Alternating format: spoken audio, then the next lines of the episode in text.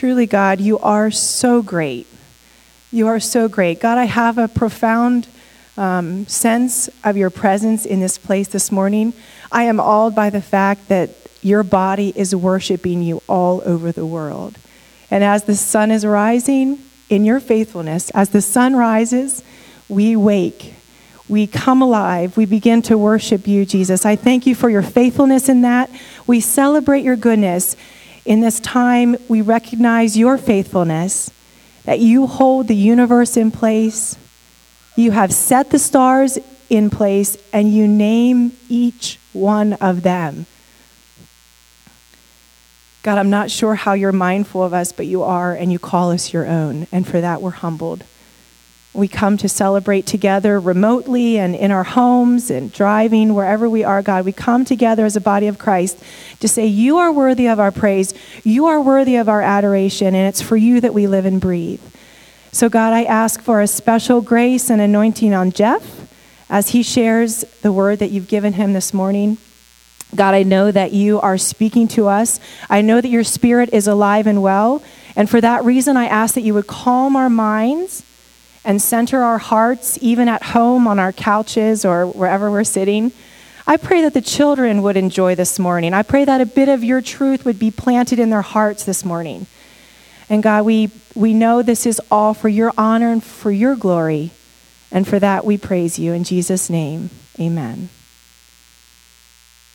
Amen. Uh, well, good morning. Um, Dave and Ashley, thank you for leading us in worship. I don't know you two very well, but I love the way you always seem to serve together, so thank you. Um, today's a special day in a couple ways, uh, but it's a special day be- for mothers today, and Michaela has something to say. Happy Mother's Day, mothers. Thank you, Mika. Um, so happy Mother's Day. Uh, Michaela would probably do a better job thanking mothers than what I do. Historically, I'm not real great with those special days like birthdays and Mother's Day and Father's Day. So Kendra is the one that keeps that ordered in our house. But either way, today is Mother's Day. Um, and I know I've not done justice to thanking my mom for the way she's worked hard to raise me. Um, I know I put her at her wit's end on occasion you just kind of know when your mom's at her wits' end. Watching mothers, including Kendra, it's a job of self sacrifice, and it doesn't end. It doesn't even end when your kids graduate or when they move out of the house. But it does give purpose, and it plays a foundational role in how our young children develop the role of a mother. So, mothers, know that what you do is a lasting, will be, and will have a lasting legacy. Give it your best. It's definitely worth the fight, and it's going to live long after you. It's not about getting it right either. So don't think I'm saying that. Teach your kids right off from the get go that you're not perfect, and don't pretend that you are. Teach them how to walk with God through the thick and thin, and let them see you doing the same. Don't do everything for them, but give them the tools they need to be great decision makers and to discern their way through their challenges. Know that your work's not in vain, even if it seems invisible. So, uh, this morning, uh, well, this month, as most of you probably know, we're fo- our church is focusing on prayer. Uh, and we're focusing on four kinds of prayers praise you prayers, thank you prayers, I'm sorry prayers, and please prayers. Prayer, as I see it, is simply communication between us and God. There's some other definitions out there, but I think it's as simple as we, when we communicate with God, that's prayer. Whether our eyes are closed, whether we say Jesus, in Jesus' name, amen at the end or not, it's simply communication between us and God. So last Sunday, Susan Hochstetter uh, focused on I love you prayers or praise prayers. I'm going to use that somewhat synonymously. Uh, today, I was asked and given the opportunity to share on thank you prayers. So, what is the difference between I love you prayers and thank you prayers? Susan reminded us that thank you, that I love you prayers remind us of our position and our role in the universe and our place. That God is big and we're not. That our time here on earth is very short. And I think thank you prayers can do the same thing and be very similar. I think there's a very real sense in which thank you prayers and love you and I love you prayers can almost be in the same category. So what's the difference? The difference I think between praise prayers or I love you prayers and thank you prayers is that praise prayers are reminding ourselves and the spiritual powers around us who God is. Thank you prayers, on the other hand, are reminding us of what God has done for us or what he will do for us, what we believe he will do for us. Praising God for who he is and thanking God for what he has done both remind us who we are and who we aren't. It reminds us that we're part of God's creation, that he is God and we are not. Next, we're going to see an example of someone who was thankful for what Jesus had done for him through a brief skit. So I have a couple helpers here today. Um, the skit is coming from Luke 17. So bear with us for a couple seconds while we get ourselves oriented.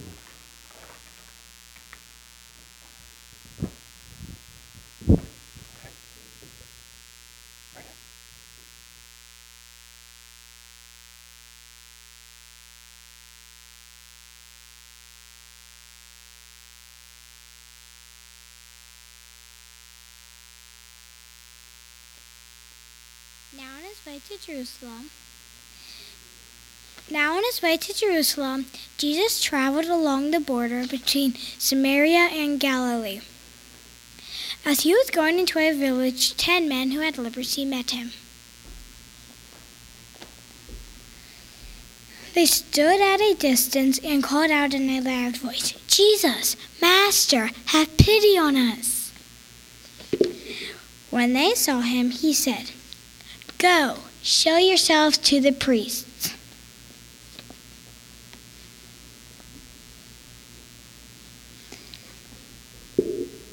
And as they went, they were cleansed.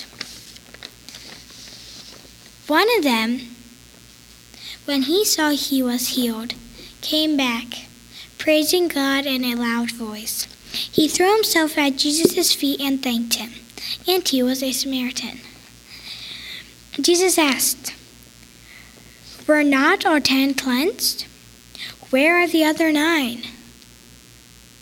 Was no one found to return and give praise except this foreigner? Then he said to him, Rise and go, your faith has made you well.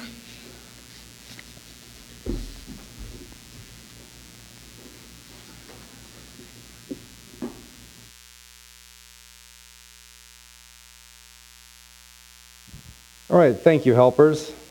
Um, so there we had the, it was not a parable. There we have the, the story of Jesus healing the ten, lep, ten lepers. And with only one of them taking the time to return to thank and praise God for what he had received.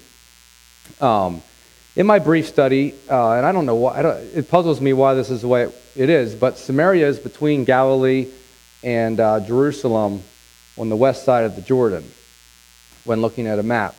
Uh, and the, the route between Galilee, the straightest route between Galilee and Jerusalem was literally to go straight through Samaria.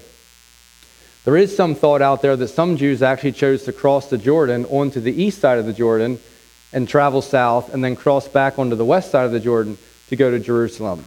Uh, but in this particular case, Jesus chose to go straight through Samaria. Um, another thought uh, leprosy in this story could have included several different kinds of skin diseases or rashes. The worst, known as Hansen's disease, uh, was quite severe. In fact, limbs would become deformed, shortened, and become stubby, uh, and it was also very contagious on contact or as well as through the upper respiratory water droplets if you cough or breathe, whatever. Uh, reminds us slightly of COVID, although it was way worse than that. In Leviticus 13:45, uh, if someone was found to have a skin disease or leprosy, they were required to live alone away from their community and have their hair unkept and to wear torn clothes. They were also required to cry out, unclean, unclean, if somebody came close to them. If the disease wasn't bad enough, which it was, the social isolation at that time would have been enough to take all hope out of life. Now, that was social distancing. And it makes what we're dealing with today a mere shadow of what, of what those lepers had to deal with in their time. It's no wonder that when they saw Jesus, they cried out, Master, have pity on us. They were, they were going through a lot of suffering, a lot of isolation. Uh, and so Jesus simply says, Go show yourself to the priest. And then only one returns grateful to give praise and thanks. So he combined his prayers into praising and thanking when the leper returned. Uh, he praised God in a loud voice, and he fell at his feet, thanking Jesus for the healing he had received. So we can ask ourselves were the others not grateful? Why didn't they return? I honestly suspect they were just as elated about their healing, and I don't think they would have been too ashamed to, to return. They already had dealt with all kinds of social isolation. I don't think they would have been too scared to come back to Jesus and humble themselves before him. Uh, so I'm not going to be too quick to pass judgment on the other nine. I have no idea why they didn't come back. Um, maybe they wanted to get to the priest before their disease came back, or maybe they were slow processors and didn't quite realize what had happened in time to thank Jesus. But either way, Jesus points out that one of them did take the time to come back. And he was a Samaritan who was a foreigner. Um, he had received a miracle, and he took the time and the energy to return and praise Jesus and to thank Jesus for what he had done. And being a Samaritan, he thanked Jesus for even stooping to his level to heal him uh, and to make him whole and to allow him to re enter into his society. A final thought, and I came across this in a book written by Ann Voskamp. I'll say a little bit more later. But a final thought that came from her book um, Jesus asked, Were not all ten cleansed? And the word cleansed is the Greek word katharizo. Probably not saying that right. Uh, but were not all ten cleansed? And then Jesus continues to say, Rise and go, your faith has made you well. And well is the word sozo, the Greek word sozo, which is often translated saved. So I don't know if I'm reading into this too much or not, but is it safe to say that 10 were cleansed, 10 were healed, but only one was saved? And that one was the one that returned to give thanks. And he really realized what had happened to his life. So the takeaway today take time to be grateful. In the midst of what God has done for us, in the midst of the good and the bad, the things we're glad we have and the things we wish we didn't have to deal with, take time to remember the giver of gifts. Take time to give thanks and praise God. Not just asking, but also returning to thank Him. So I want to give five reasons why I suppose and propose that being thankful is a good thing. Why should we be thankful? And here's five reasons. It's going to be a little lengthy, so I'll try to review them as we go. Number one, it is interesting to me that when we read the Lord's Prayer, it doesn't mention anything in the Lord's Prayer about thankfulness. Um, but the second line of the Lord's Prayer says, Hallowed be thy name. You know, God's name is separate, it's sacred, it's holy. And I'm going to lump thankfulness into this category of the Lord's Prayer. When we come to prayer, we're not coming to a bubblegum machine, nor are we coming to a genie, just giving us what we wish for. We're coming to the creator of the universe. And when Jesus taught us to pray, the first part of his prayer instructions was to remember who we're talking to. Our Father in heaven, hallowed be thy name. So, number one, thankfulness is a way that we acknowledge our position to our Creator and what He has done for us. It's a way that we remember that He is God and we are not. Number two, in light of thankfulness not being mentioned in the Lord's Prayer, Jesus did model a life of thankfulness, especially and often right before a miracle. Again, I want to credit Ann Voskamp in her book, 1,000 Gifts, for spurring my thoughts in this next direction. Uh, much of what, some of what I'm sharing is coming from her book. And for anyone out there who needs a bit of a reset on gratitude, um, especially young mothers who may feel swamped with raising children. Uh, Ann Voskamp is a young mother of a family, and she's a farmer's wife, and she has a really uh, profound way of writing about gratitude. Uh, she has plenty of things. She had some tough experiences in her life that she could have complained about, but she's allowing God to use her to paint the picture in a much more beautiful way through gratitude and appreciation. So, 1,000 Gifts by Ann Voskamp for anyone that's looking for something to read while you're at home right now. It's a good book. Um, anyway, the main word for thankfulness that Ann mentions in her book is, is called, is the Greek word um, Eucharisteo. So when the leper returned to Jesus and gave thanks, he was Eucharisteo, or Eucharisteoin, if you want to say it that way. Um, often the word Eucharist, we're used to the word Eucharist as it refers to the Lord's Supper or to communion. Uh, and rightfully so, because when Jesus broke the bread and the wine, he also Eucharisteo at the Last Supper, or gave thanks at the Last Supper uh, before his death. Um, Eucharisteo means to be thankful, to express gratitude, especially at a meal, uh, particularly as grace at a meal. So, Eucharisteo is what Jesus did at the Last Supper. Eucharisteo is what the leper did uh, when he came back and thanked Jesus. Also, Jesus gave thanks, or Eucharisteo, before feeding the 4,000 and before feeding the 5,000. And I have a scripture reader here for this. Um, you can come on up. I have your, I have your scripture, Daniel.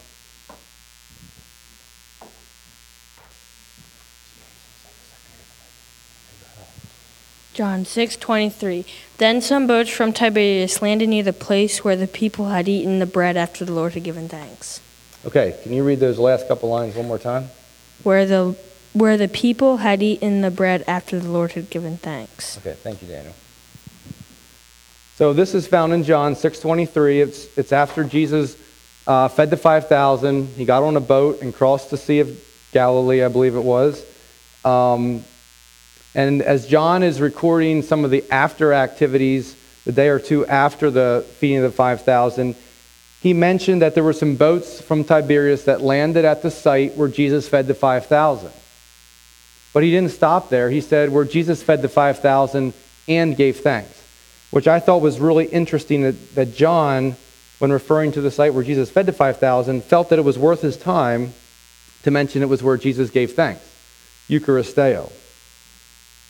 Also, uh, found in John as well, and I have some readers for this verse, ladies, Bree and Abby. Um, right before Jesus raised Lazarus uh, from the dead, this is what he said.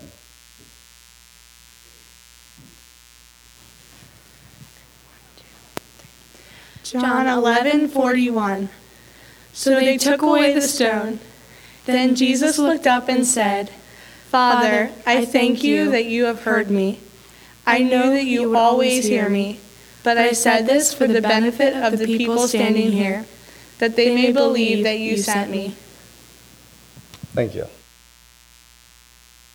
So here Jesus once again is Eucharisteo, or giving thanks, uh, right before he calls Lazarus out of the tomb. Um, so this reaffirms to me the importance of thankfulness. Remembering, um, remember, remembering what God has done for us or what he's going to do. Uh, going to do based on our faith or the promises he's given us. So, why should we be thankful? Number one, because it reminds us of God, who God is. Number two, uh, because Jesus modeled it. Uh, so, number three, taking time to be thankful allows us to clear our minds to slow down and to rest from our pursuits and to mindfully appreciate the things around us. Here's an example of this for me. A few years back uh, at Aberdeen Mills on Earth Day, a gentleman, and I cannot remember his first name, but it was Mr. Coble, took us on a nature hike behind the mill, uh, Aberdeen Mills in Elizabethtown, on a scrubby little tra- trail. Nothing of any, it was not a significant trail in any way. It wasn't overly pretty. It was just kind of a scrubby little trail. Uh, and he, he started to show us the flowers that were blooming. He told us about the migrating birds that were going to be coming through the forest in that week, in the coming weeks. And it really opened my eyes to all that's happening right around us, right under our noses, the miracle of creation that so often we walk right by or trample under our foot. Um, so my eyes have been were opened after that, and about two years ago, I started to see these black-bellied birds with an orange crown and white back patches in our alfalfa fields, and I didn't know what they were. And so I went, the boys or the children and I went and did some research, and we found out that these birds were bobolinks. I wonder if anyone here knows what a bobolink is. Paul, do you know what a bobolink is? Okay, Paul doesn't even know what a bobolink is. That's okay, Paul, because I didn't either. Um, bobolinks are these, you know, medium-sized blackbirds with white patches on their back, and if you see them close enough, they have an orange, uh, hood on their the back of their head. Um, and I had to do a little bit more research for this presentation today, so I came to find out that bobolinks actually migrate from South Central South America, uh, the countries of Bolivia, Paraguay, and Argentina. Um, that gives them a 12,500 mile round trip annual migration route, which is one of the longest of the songbirds.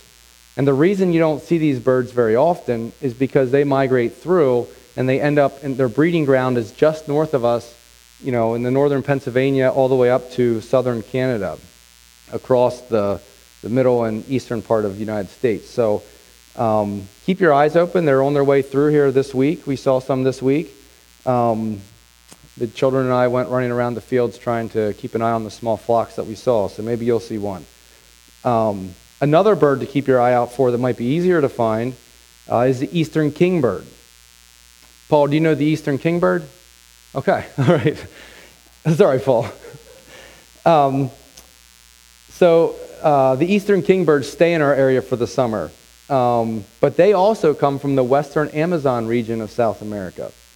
Uh, and it brought me great joy yesterday when the boys and I were working in the meadow fixing fence, and Daniel said to me, Hey, Dad, the kingbirds are out here again. And sure enough, there were several kingbirds flying around the meadow.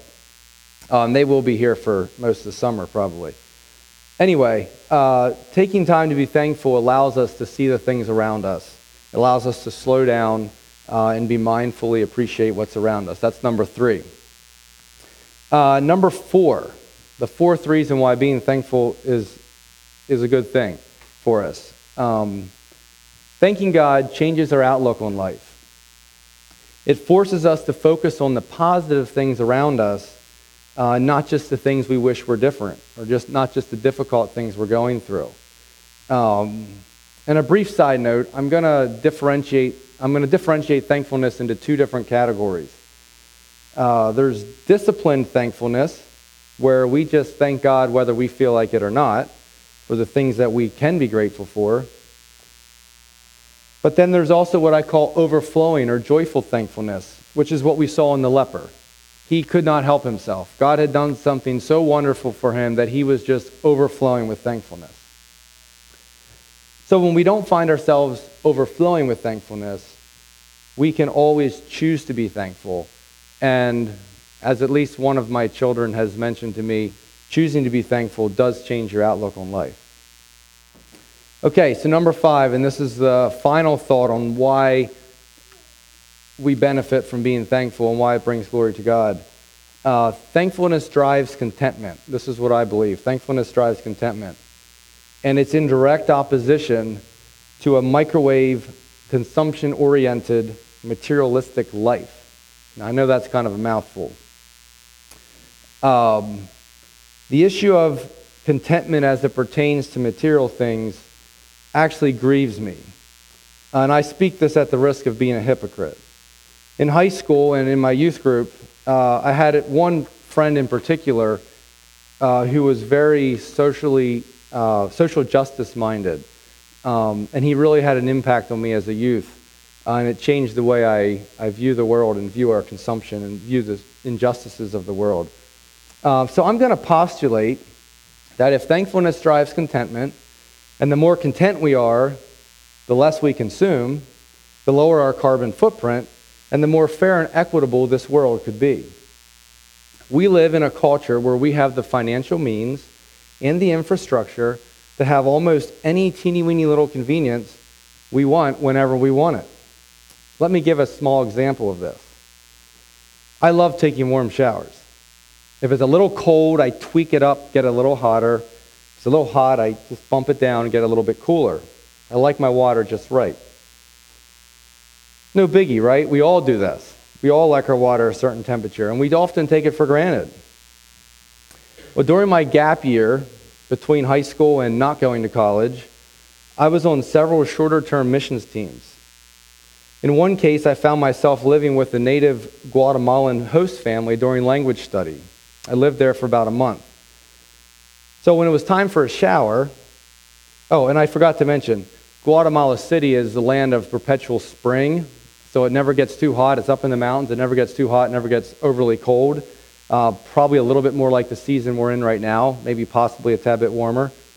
But uh, when it came time to get a shower in a somewhat outdoor shower stall, hand dipping cold water from a five gallon bucket was not very appealing to me. Um, so the family, I don't think, I didn't ask them for this, but I think they just knew it. The family actually took a few gallons of water in like a kettle and heated it up on their stove, and then they would give that to me to like have some warm water to dunk on myself. If I understood correctly, and if I recall correctly, that was how the women got showers. The men just used the cold water. But I was a gringo from the north, so they treated me extra special.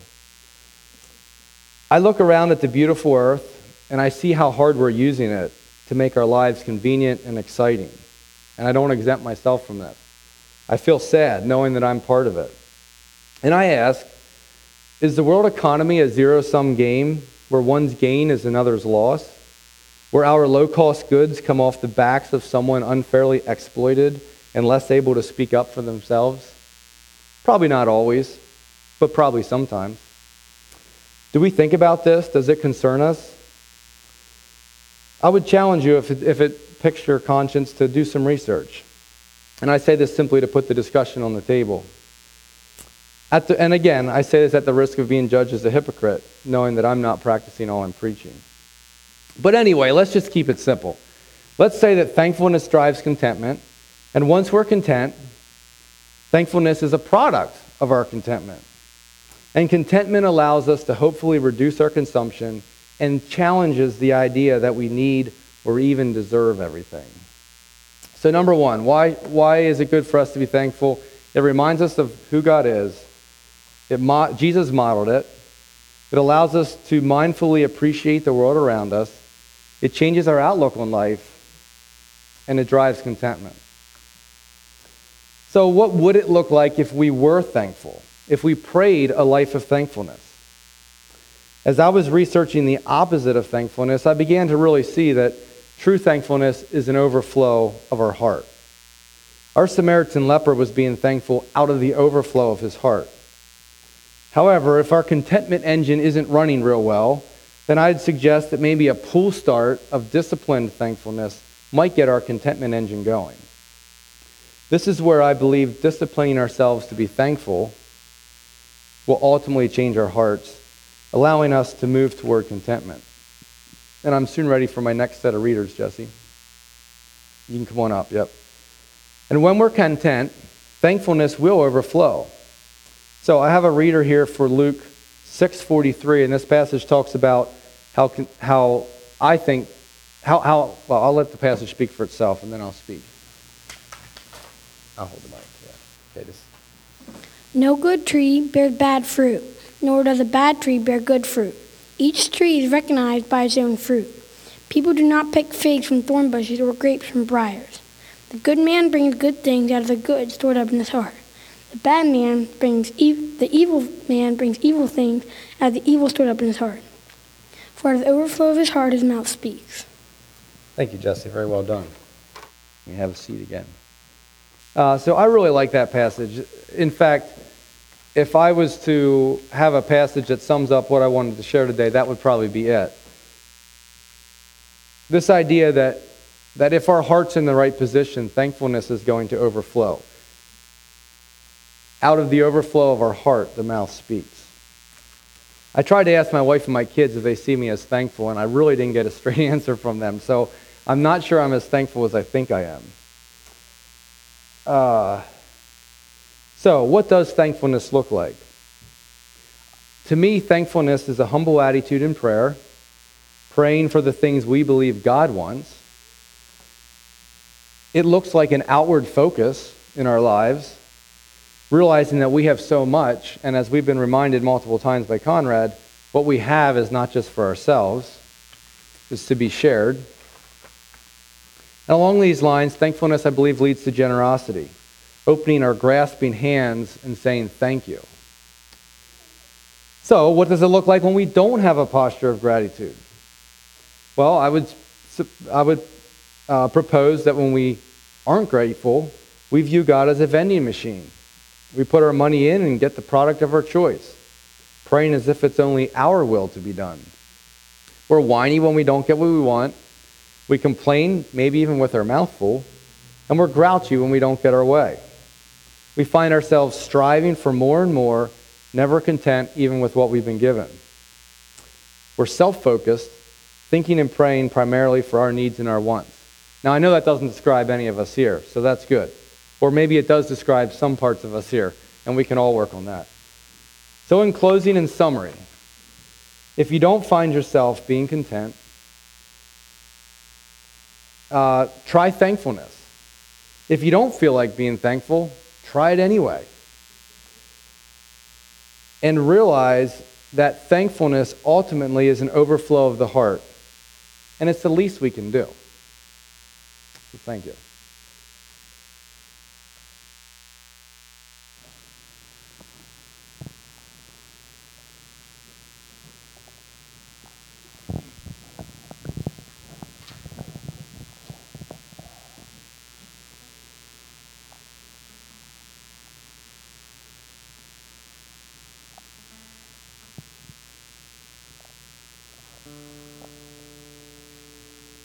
Jeff and family, thanks for that message this morning. Uh, we have so much to be thankful for at this time, even in this time of uh, pandemic. Let's praise.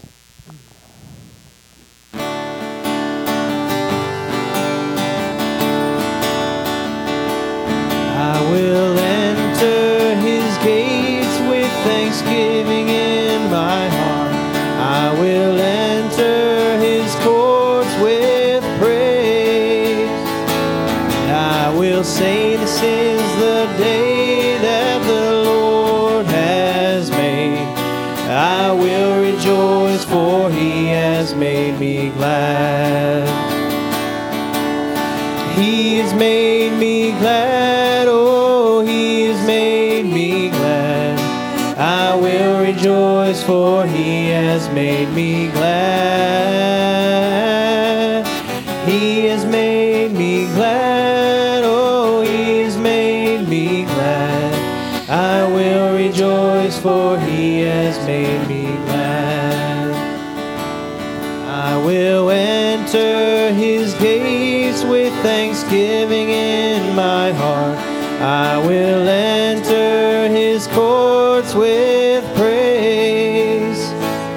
And I will say, This is the day that the Lord has made.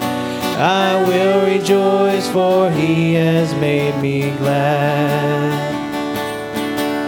And he's made me glad,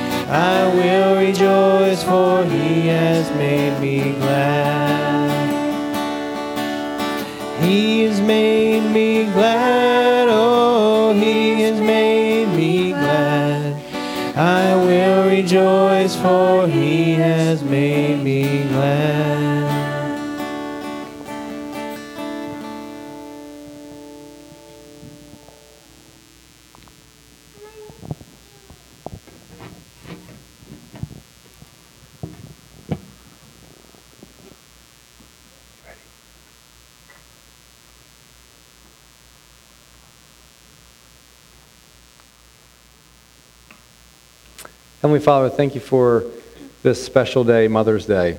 And I pray that you would encourage and lift the spirits of mothers who are working faithfully and tirelessly um, through the years. Um, Thank you for being with us this morning, and pray you would allow us to soon be able to gather again as families and friends and continue to help us have our ears and eyes open to what you're saying to us during this season so that when we return to hopefully more predictable schedule, we remember the lessons that you've taught us and that we can take them with us in the future. In Jesus' name we pray. Amen.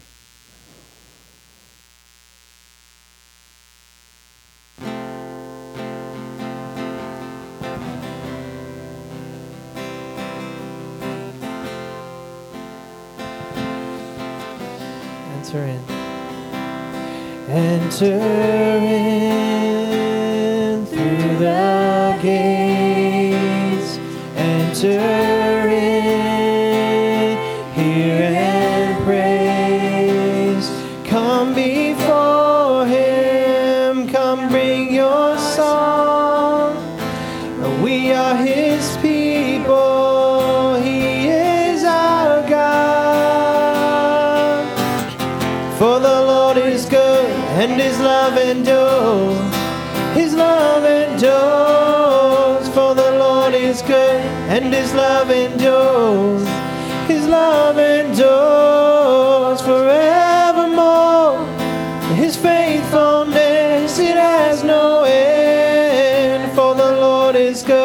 and his love endures. His love endures.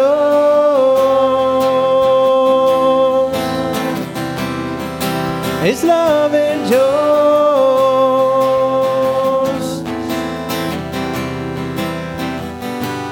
Enter in to his courts. Enter in with grateful hearts.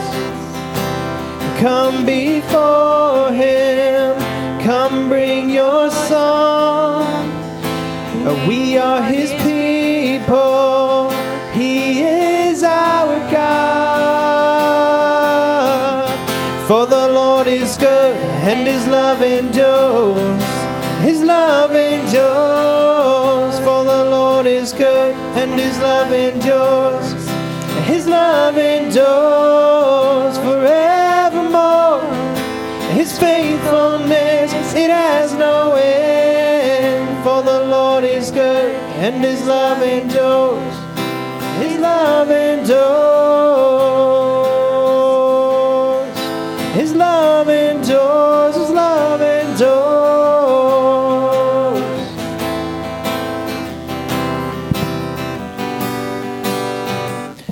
Raise your voice, shout for joy, all the earth. We sing a new song now. We sing a new song now. Raise your voice, oh the joy, all the earth. We sing a new song now. We sing a new song now. Raise your voice, shout for joy, all the earth. Song now. We sing a new song now. For the Lord is good and his love endures. His love endures. For the Lord is good and his love endures. His love endures forevermore.